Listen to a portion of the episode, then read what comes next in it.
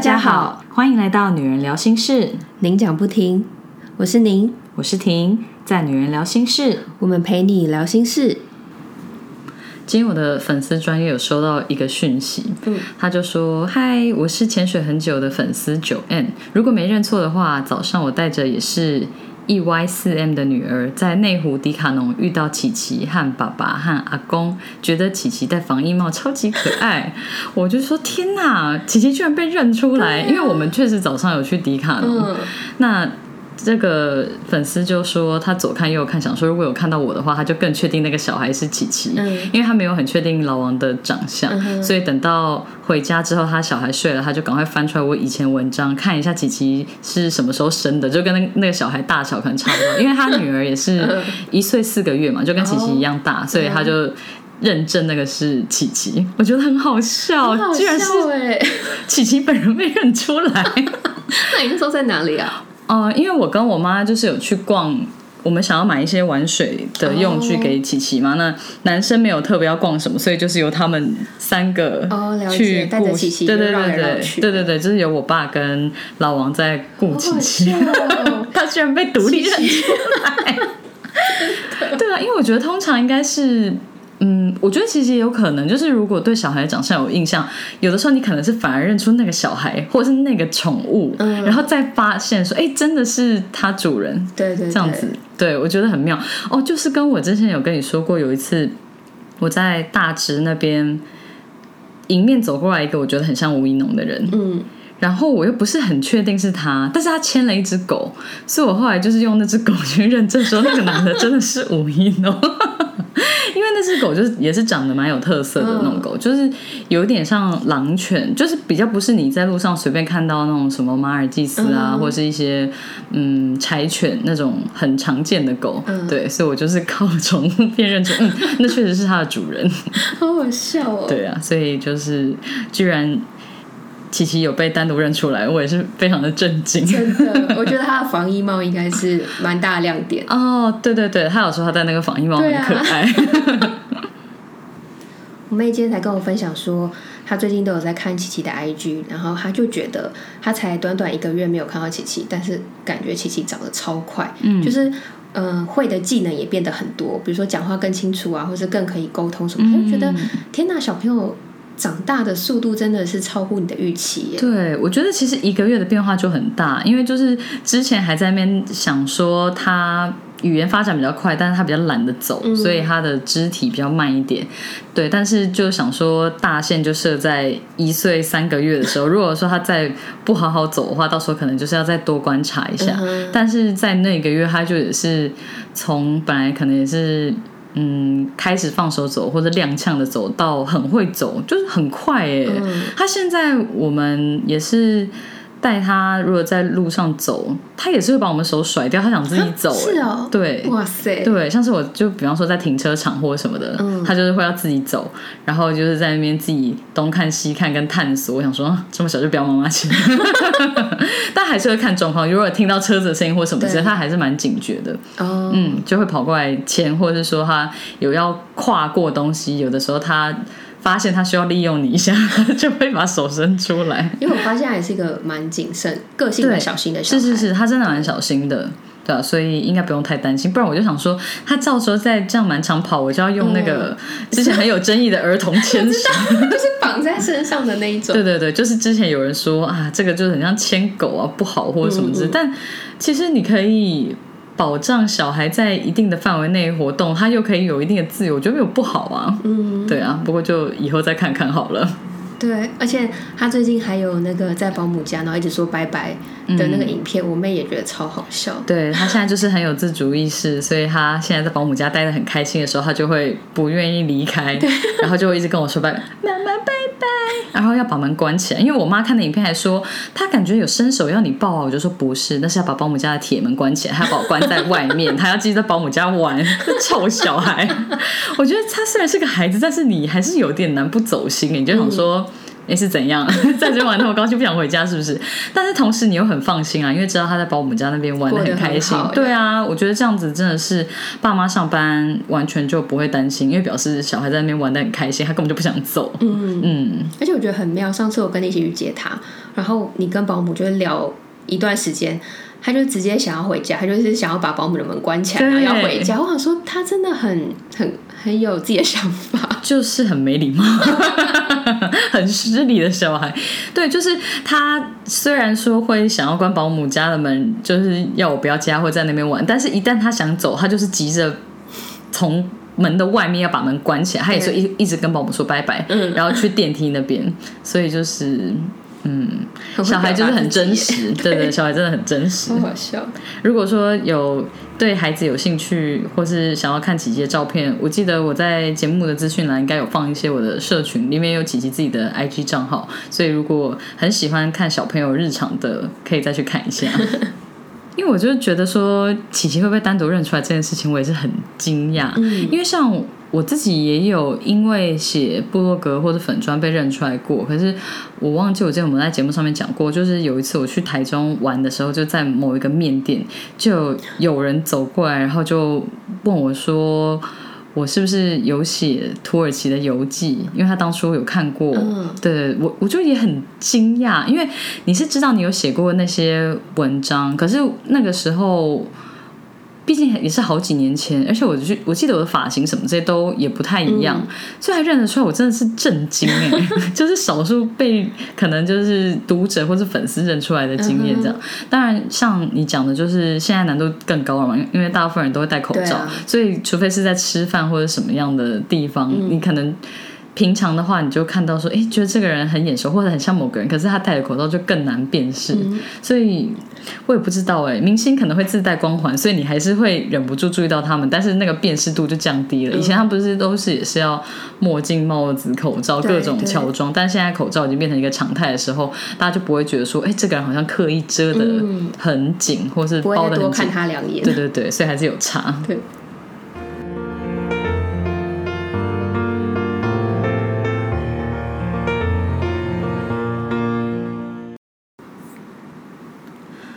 我们住在日本的国中姐妹 Polly 许愿说，夏天到了，想听听看有关于旅游的私房景点或避暑景点。她说，上次看到 IG 有人分享南投的彩虹桥，觉得台湾真的有好多新的好地方，建议我们可以做一下现实动态调查，让大家投稿。所以这一集我们就来满足 Polly 的愿望，来聊一聊台湾的国内旅游。对，不过我们这次的限动调查参与的人数真的是算是我们的史上最少，只有不到五十个人参与耶。我看到的时候我想说，哎，怎么回事？大家都去哪了？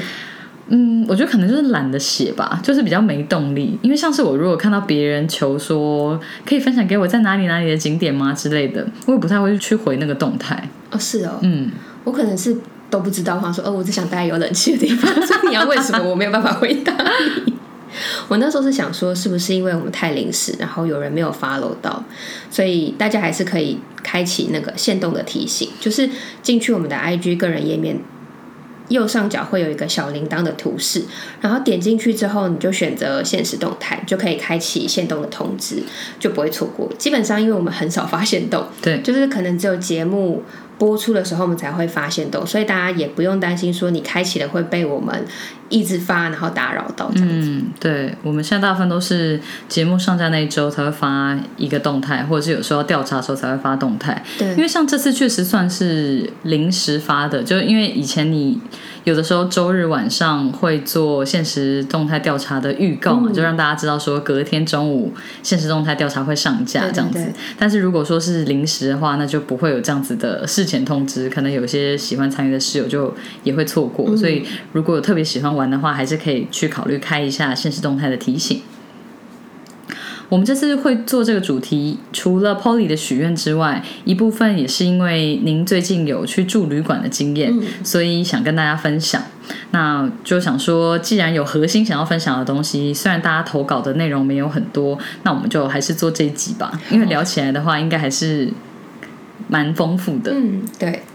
我们问大家，在国内旅游的时候，你都会用什么方式订房？那这次参与调查的有四十六位室友们。回答订房网站的有八十趴。嗯，我自己的话也是大部分都是用订房网站。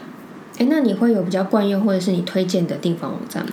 我记得好像比较常用 Booking.com 或是 Agoda 之类的，可是我觉得就是看界面吧，或者是它方不方便比价这样。因为我记得好像以前去欧洲旅游的时候，好像是 Booking.com 比较强。嗯嗯，我自己如果说是出国旅游的话，有一个诀窍，其实我发现在台湾旅游应该也可以用，就是我会上 Trip Advisor。就是你可以去搜寻他的住宿之后，他就会把各家订房网站的价格列下来，所以就变成是你可以直接在上面比价，我觉得还蛮方便的。哦，嗯，所以我之前在国外旅游的时候会用，其实我觉得国内旅游的时候也可以用用看。可是因为很多信用卡都对订房网站会有一些额外的折扣，所以我觉得其实你要真的找到最低价，它是一个很复杂的过程。因为有一些是如果你用了信用卡优惠，它站内原本有一些优惠，它就不给你用，所以其实。实你上网搜也会有很多的折扣嘛，所以我觉得你要真的订到最便宜的方案，那真的是会花费不少心力这样。嗯嗯，不过如果说以此为乐的人，还是可以去仔细研究一下。我觉得我应该就是属于比较懒的人。我知道，我就是会想 说，哦，只要它的界面 OK，然后它也是一个可以信任的平台，我就觉得其实你可能真的比到后来，你只差个一百出头。其实通常都是这样啊，差不了几百块。对啊，我就觉得不行，这样太烦了。对，那像我就是会很认真的去搜，看怎样才可以拼出最便宜的价格。对啊，尤其是国外旅游的时候，哦，国外可能会，对对对，毕竟比如说住比较多天，对对对，那种可能就比较会有差。回答 Airbnb 的有九趴，其中有个室友回应我们说，后来我有发现 Airbnb 可能收费的关系，房价会比较贵，所以我习惯看完房间再用地址去网络上看看比价，因为我发现台湾的业者可能因为习惯的缘故，比较不会只放在 Airbnb 一个平台，毕竟这个是为了给外国人看的。嗯，这确实也是一个方法。嗯嗯，我六月。的时候，原本想说，我想要就是有一个一个人的小旅行嘛，所以那时候我有用 Airbnb 找一些就是海边的工作室，然后我就发现它收费真的很贵，因为除了房价的价格之外，它还会有清洁费，那清洁费就是各个屋主他自己决定的，然后他还会再依照比例去收一个服务费。那个就是平台要收的钱，所以这样子摊下来，你就觉得也太贵了。有时候他光是那个钱，你可能可以再多住一两晚。哦，好夸张哦！然后我就想说，有时候你看完你真的是定不下去。他说：“那我去住饭店就好了。”我也觉得。对啊，所以我那时候就把这个放上去，是因为我很好奇，说会不会有人。也是在国内旅游会用这个平台，就没想到他用这个方法，我觉得也很聪明。就是你可以找到你喜欢的房间，但是你另外去看看有没有其他的资源。对，用地址去搜，或者是说看看这个屋主有没有其他订房方式，可以不要被大型的平台抽一手的，这也有差嘛？对。第三个是饭店、民宿官网，或者是直接用电话订房的有七趴。室友说有一些有名的都有自己的网站或粉砖。通常就是看别人有趣推荐，就会记下来。嗯，这是同一个室友。嗯，是你有特别问他？哎，这个好像是他自己投稿回的，可能是我问他的时候，还有一起讲吧。嗯，对啊，因为我觉得他回应的很仔细耶。呃，应该说我这阵子就是 follow 了很多脸书上面的一些跟饭店有关的社团。然后你的确就会在上面看到很多人分享，然后我也开始会去把他们就是去做一些注记，嗯，就比如说肯定住宿或者哪里住宿，然后把它记下来，因为我就觉得这些东西你有时候在平台就是订房网站，你其实看不到那么细的细节。对对对，我知道，就像是之前那个。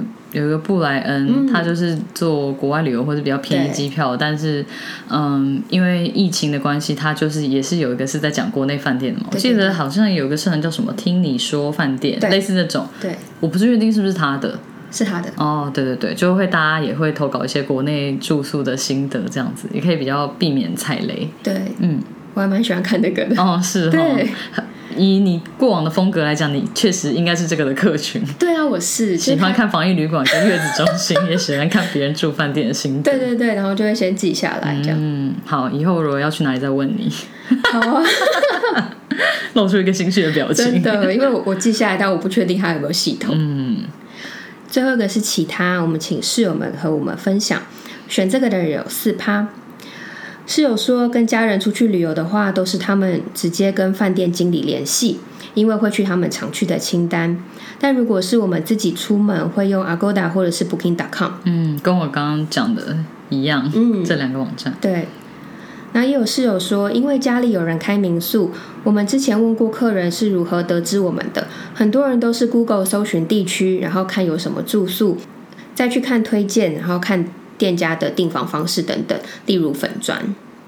我听到这个，我觉得很奇妙，因为我自己是一个很不爱用私人方式订房的人，嗯买东西也是，就是像什么哦，你私讯粉砖啊，私讯 IG 的小盒子加一什么，我都我都觉得我很不喜欢，我就会想要去找。就是有一个网站，然后让我可以直接从网站去操作的，我就会觉得心理上莫名的觉得这样比较让人放心。嗯，就是感觉比较正式系统的那对种。对对，可是我跟你说，这种真的不少哎、尤其是哎、但是如果是 Google 表单之类的，有被你算在里面吗？没有，没有、就是 e 那表单就种还是算表单，而不是只是留言，是不是？或是私讯小盒子。我觉得基本上是那种你要另外汇款的，哦都会被我列入比较不正式的，因为通常有网、有网站平台的，你就是可以直接刷卡。对，因为我觉得我不知道为什么，我就会觉得汇款感觉保障性没有很高的感觉，嗯这我个人感觉啦。嗯但是这位室友说，很多人是用这种方式订房，然后我就觉得好酷哦。嗯，像是我最近也是因为之前找琪琪的周岁蛋糕，所以比较有去找一些可能是那种鲜奶油蛋糕，不然其实。以前除了吃红叶之外，后来都比较喜欢吃，可能有一些像是水果千层啊，或是一些比较嗯特别的蛋糕，而不会特别去找类似那种鲜奶油，或是看起来表面很素雅，只加一些水果装饰的。可是因为当时要找要给宝宝吃的，所以就有看这种。后来我就有存了几个名单，那有一些他们就是都是也是那种个人工作室，可能是嗯一两人的那种小工作室，所以他们那种也是每个月的几号会开放去给让你去订，那你就是可能他们也是用 Google 表单去让你选口味跟选哪一天，那他付款的方式可能就是他会给你他自己的账号，或者是说他也会用系统出那种嗯类似虚拟账号的那种，对，所以就。也是，我觉得就比较跟我平常会购物或者买东西的方式比较不一样。嗯嗯，我觉得可能是工作性质的关系吧，就是这种蛋糕工作室，好像很多都是这样。可能跟规模也有关系，嗯比如说都是一两人的小的工作室。对对，但是这种我觉得就不会像我当初要订造型的周岁生日蛋糕那种那么强，这种我就比较可以接受。因为我之前不是跟你说，我当初订那个周岁蛋糕的时候，也是过十二点才过一两分钟私讯给他，你就排三个你想要的日期。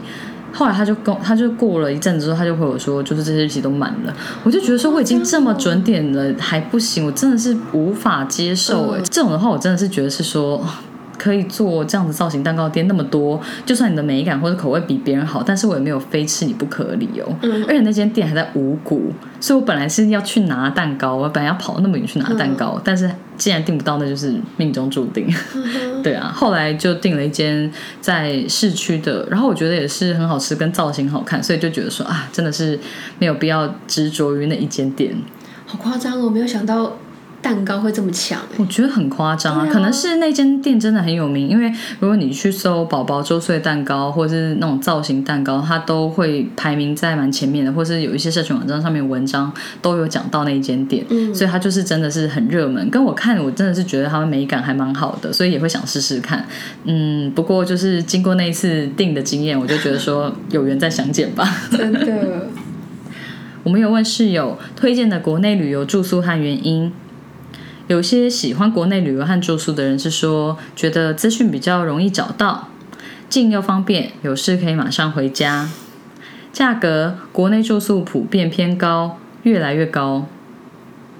如果跟全家人一起或跟朋友去玩，国内旅游交通方便，大家时间比较好瞧。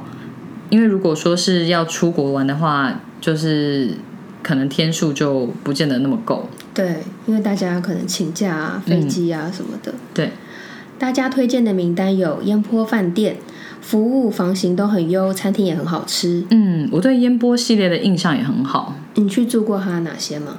我应该是花莲。花莲的。嗯，哦，我对花莲的也很有兴趣。我只住过它的新主管，嗯但是我看它的苏澳四季双全馆，就觉得很酷，而且它最近有一个新的，就是在那个宜兰传艺里面的烟波花时间，哦，对我也觉得哦，好想去住看看哦。嗯，听起来很不错哎。嗯，室友说我要推荐台南的石鼓杰斯旅。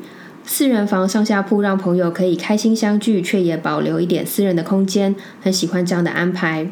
这就是你们之前一起去玩住的吗？对对对，嗯，就是个小小宁那时候也有大推这真。的真的很推。嗯，宜兰的杰斯旅有温泉也很不错，不过要选有折扣时下定，不然这个平时下不了手。我记得宜兰的上次我们去住的时候是住有连通房的房型，然后我真心觉得很适合有小孩的家庭一起去。哦，因为基本上你早上就是你把那个连通房的房门打开，小朋友就可以去对面吵别人。哦，不错不错，然后再把门关起来。因为之前我就是那个被小孩进来吵的，所以我觉得嗯蛮适合有小朋友的家庭可以去。好笑。像国内旅游的部分，我自己觉得住过印象最深刻的应该还是韩碧楼，嗯。但那边就真的是一分钱一分货，因为我一直觉得我最喜欢那边一部分原因，可能也是因为那边真的是住过算是数一数二贵的。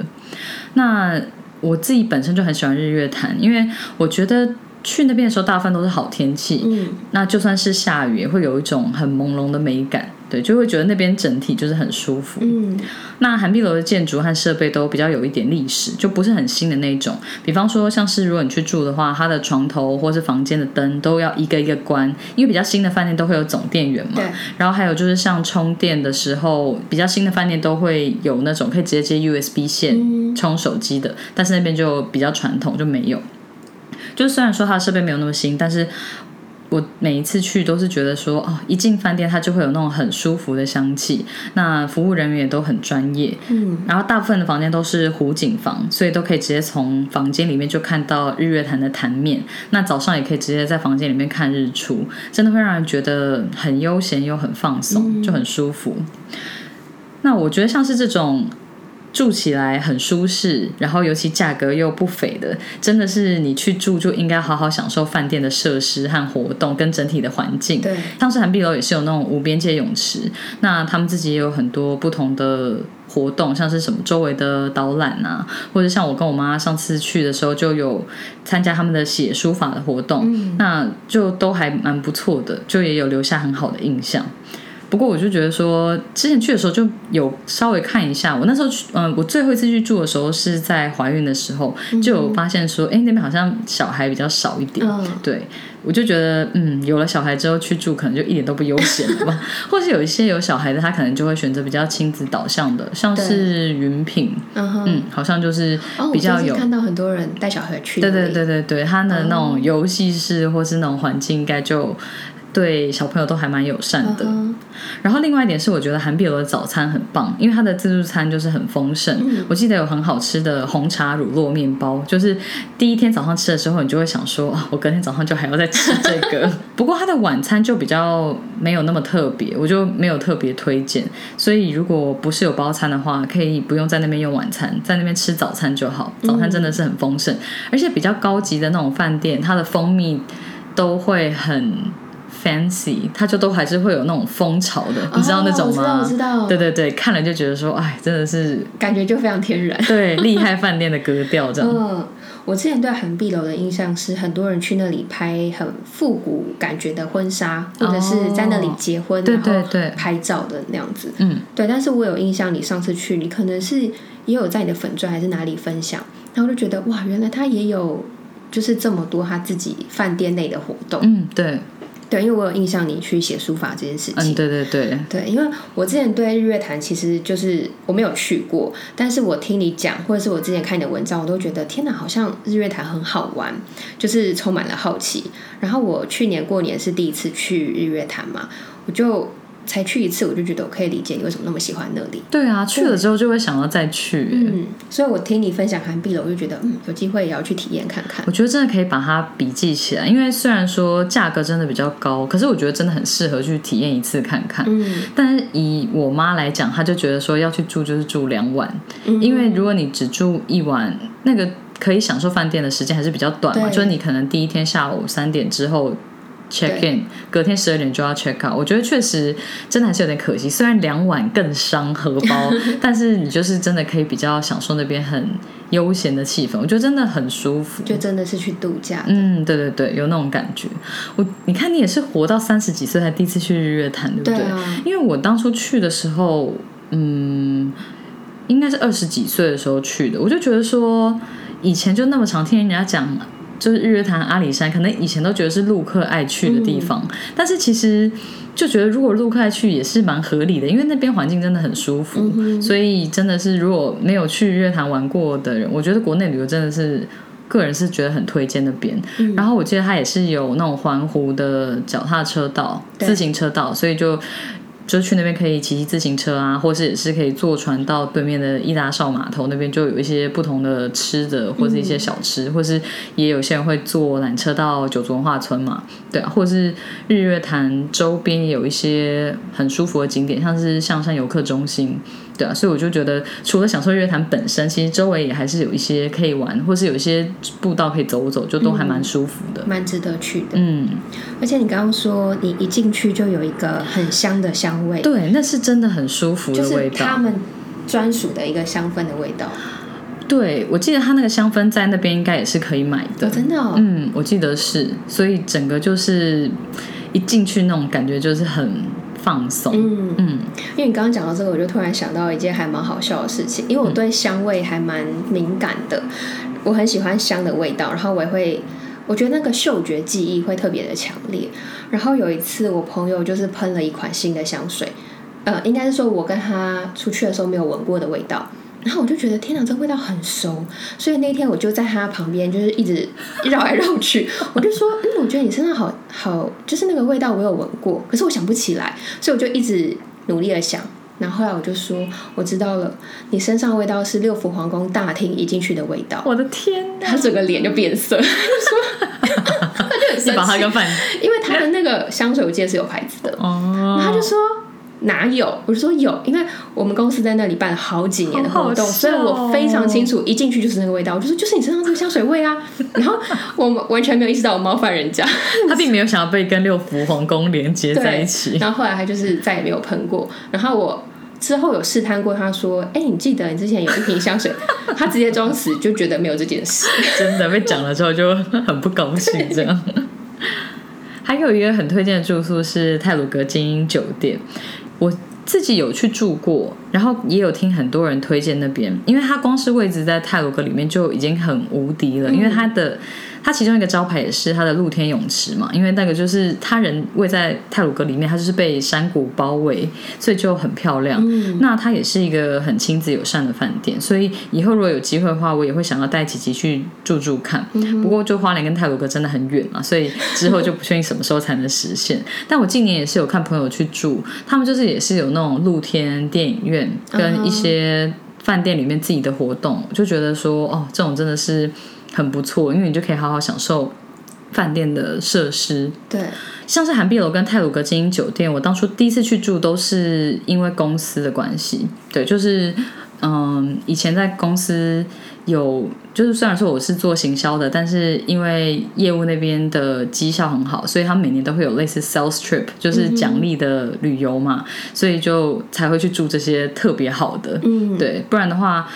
我自己平常出去玩的话，我是不会在住宿上面花那么多钱，因为大部分去玩都会去看那些景点，我比较不会一直待在饭店。可是我后来就觉得说，真的是可以看你去玩的取向是什么。如果真的只是想要去放松，然后稍微看一看周边，其实，在饭店里面久一点也还蛮 OK 的。对就比方说，如果你是去台南，然后你要一直在那边吃吃喝喝，或是去一些景点，那其实饭店不用住到太贵或是太好，也还 OK，因为在那边就是睡个觉跟吃早餐，对对对主要就是这样。对，但是如果说是去韩碧楼或者泰鲁阁精英酒店这种，感觉可以充分享受饭店设施的，你也会觉得说，哦，虽然比较贵，但是这个钱花了，然后去享受那环境，真的很值得。真的就不要出去了。对对对，真的 够了。住越久越回本。对对，在饭店用饭店的时间越久越回本。真的。最近的天气真的超热的，所以我们也有问室友们有没有推荐的夏天旅游活动或者是避暑胜地的国内景点。嗯，那室友说宜花东，我也有在夏天去过花莲跟台东，就虽然很美，但是真的是热到随时都可以融化。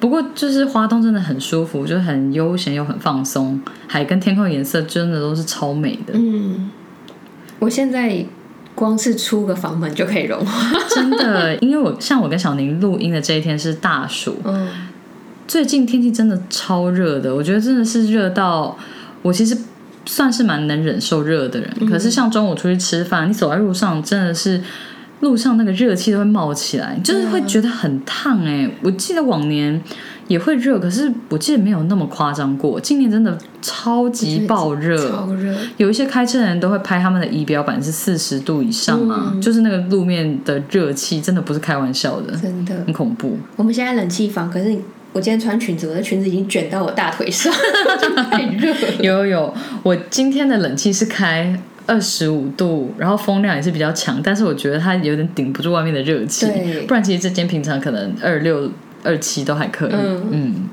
像花东的话，我想一想，好像几乎都是冬天去的，就是过年的时候，我们家人跟朋友一起旅游的时候去。嗯然后我的印象就是那里的遮蔽物偏少，所以可以想象夏天一定是很可怕。对，嗯，你要走去海边，你走到一半都会想说，我还是往回走我。直接就蒸发掉，就没有了。真的啊，跟你夏天出去玩的话，你应该超痛苦的吧？你应该很热，你就会一直想臭脸吧？或者想说，我们可不可以待在饭店就好？我应该会说服他们待在饭店。真的哈、我比较，我不太会因为出去玩然后臭脸。嗯，呃，应该是说我不会因为热，或者是有些人会肚子饿就臭脸，嗯我我比较不会是这样的，有可能会在事先就防范。对对对，室友 说，任何一间冷气房，新一区的冷气房，哈哈哈我觉得台湾都好热哦，我可以理解。就是像我刚刚说，我只要踏出去房间，我就觉得我已经快要融化了，真的，所以真的是可以理解他们只想待冷气房的心。嗯也有室友推荐说，有溪水的景点，像是山林溪，有树荫的步道、林美石盘步道、日月潭，有 view 的咖啡厅、美术馆等等。嗯，我觉得有树荫的步道真的很重要。就像虽然夏天很热，但是我们周末都还是想会想要带琪琪出去走走，尤其是如果天气好的话，因为冬天的时候，有的时候你都会觉得说啊，外面又下雨，或是春天的梅雨季，就觉得。明明就已经要周末了，好，然后还在那边下雨，没法带小孩出去，觉得很可惜。所以只要是出太阳的天气，就会好好把握。但是夏天其实天气大部分都比较好，那好像天气好，你就有点没有借口不带小孩出门的那种感觉。不然小孩跟大人一起关在家，其实真的也是会蛮无聊的。而且我觉得他们自己会有他们的生理时钟，像我们今天早上大概九点快半。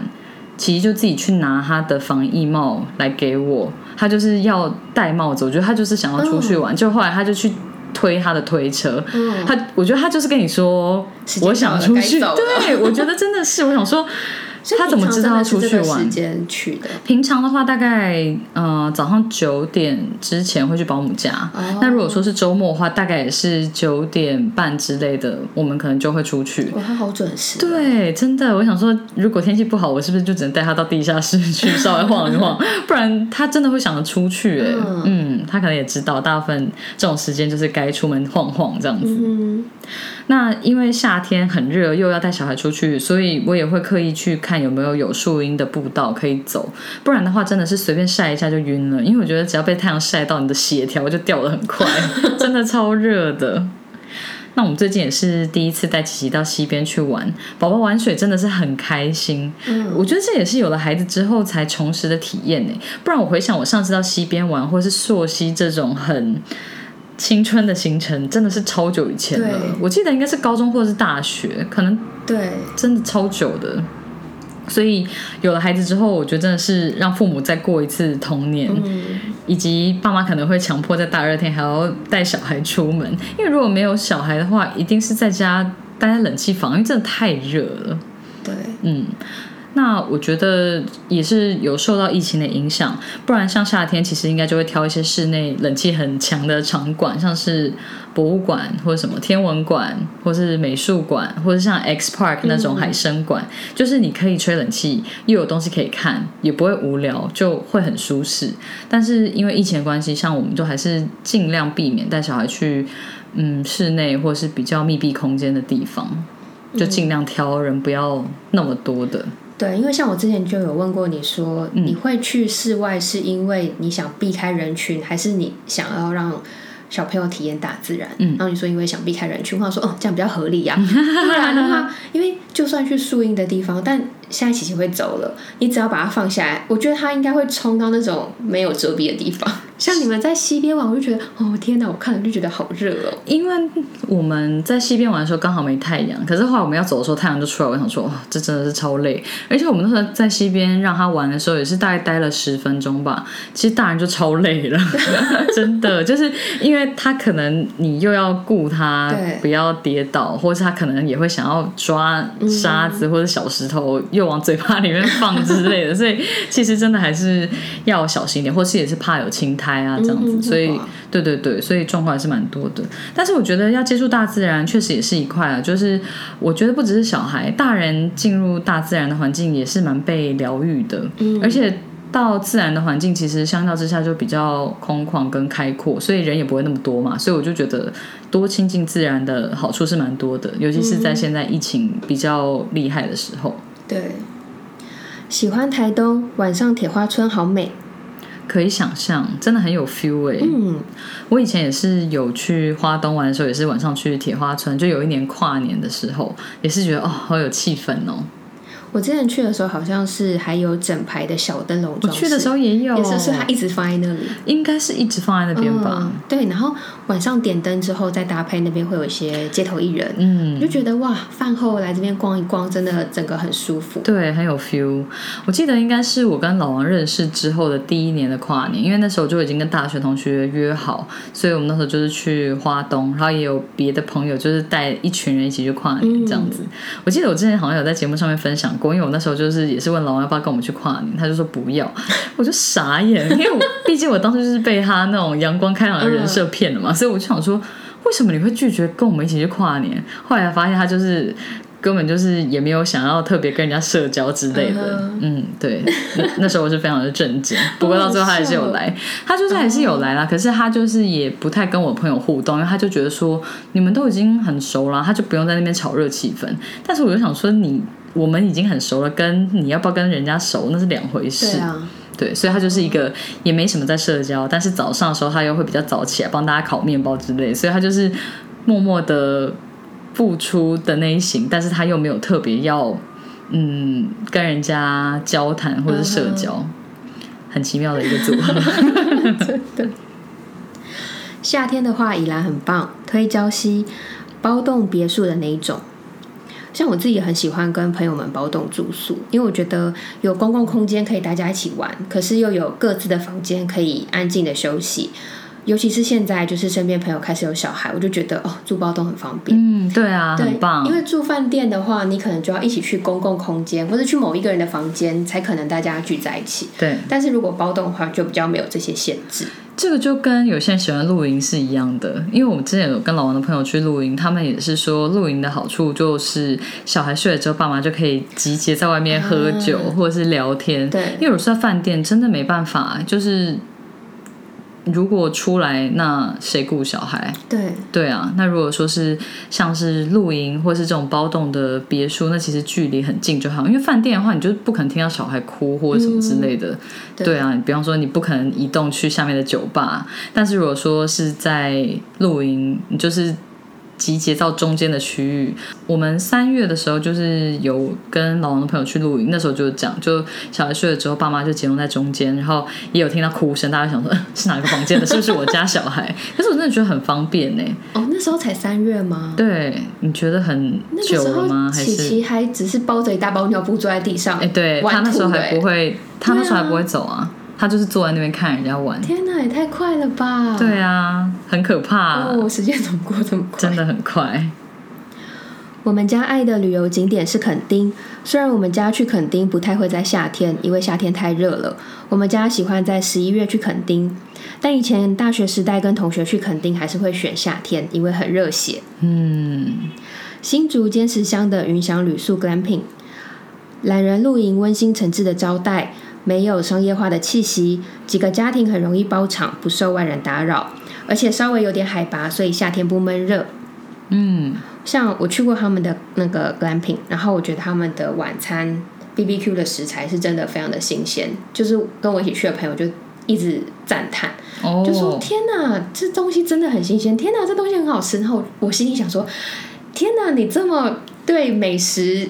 我就是我我你要求刚刚讲我就知道你在讲谁。你居然这么称赞，那就代表是真的很厉害。听起来真的很吸引人呢，因为我记得您之前应该有在节目上面分享过，就是你们去那边 glamping，然后是中秋节，所以月亮也很圆很漂亮，还是不是中秋节？哎、我们好像是十月初，哦，我记得就是一个月圆的日子。对对，反正就是整个，因为那边也没有光害，嗯所以就是星空啊什么的就都很美。嗯，听起来就很棒。嗯而且我看到他说有点海拔，所以夏天不闷热，小宁应该就会觉得这样比较可以。哦，真的，我真的是需要很凉爽的地方。所以就是也是有房间，也有真的很露营的那种帐篷，是吗它？有它主屋就是有房间，然后外面就是有帐篷。嗯，但我就是属于我要住房间的人，因为我就是很是我也会容易去上厕所，所以我、哦我没办法接受，如果我就是已经洗好澡，但是我又想要在睡前去上厕所，我要走过草皮，真的我就会觉得我的内心有点崩溃。哦。所以我一开始就说，哎、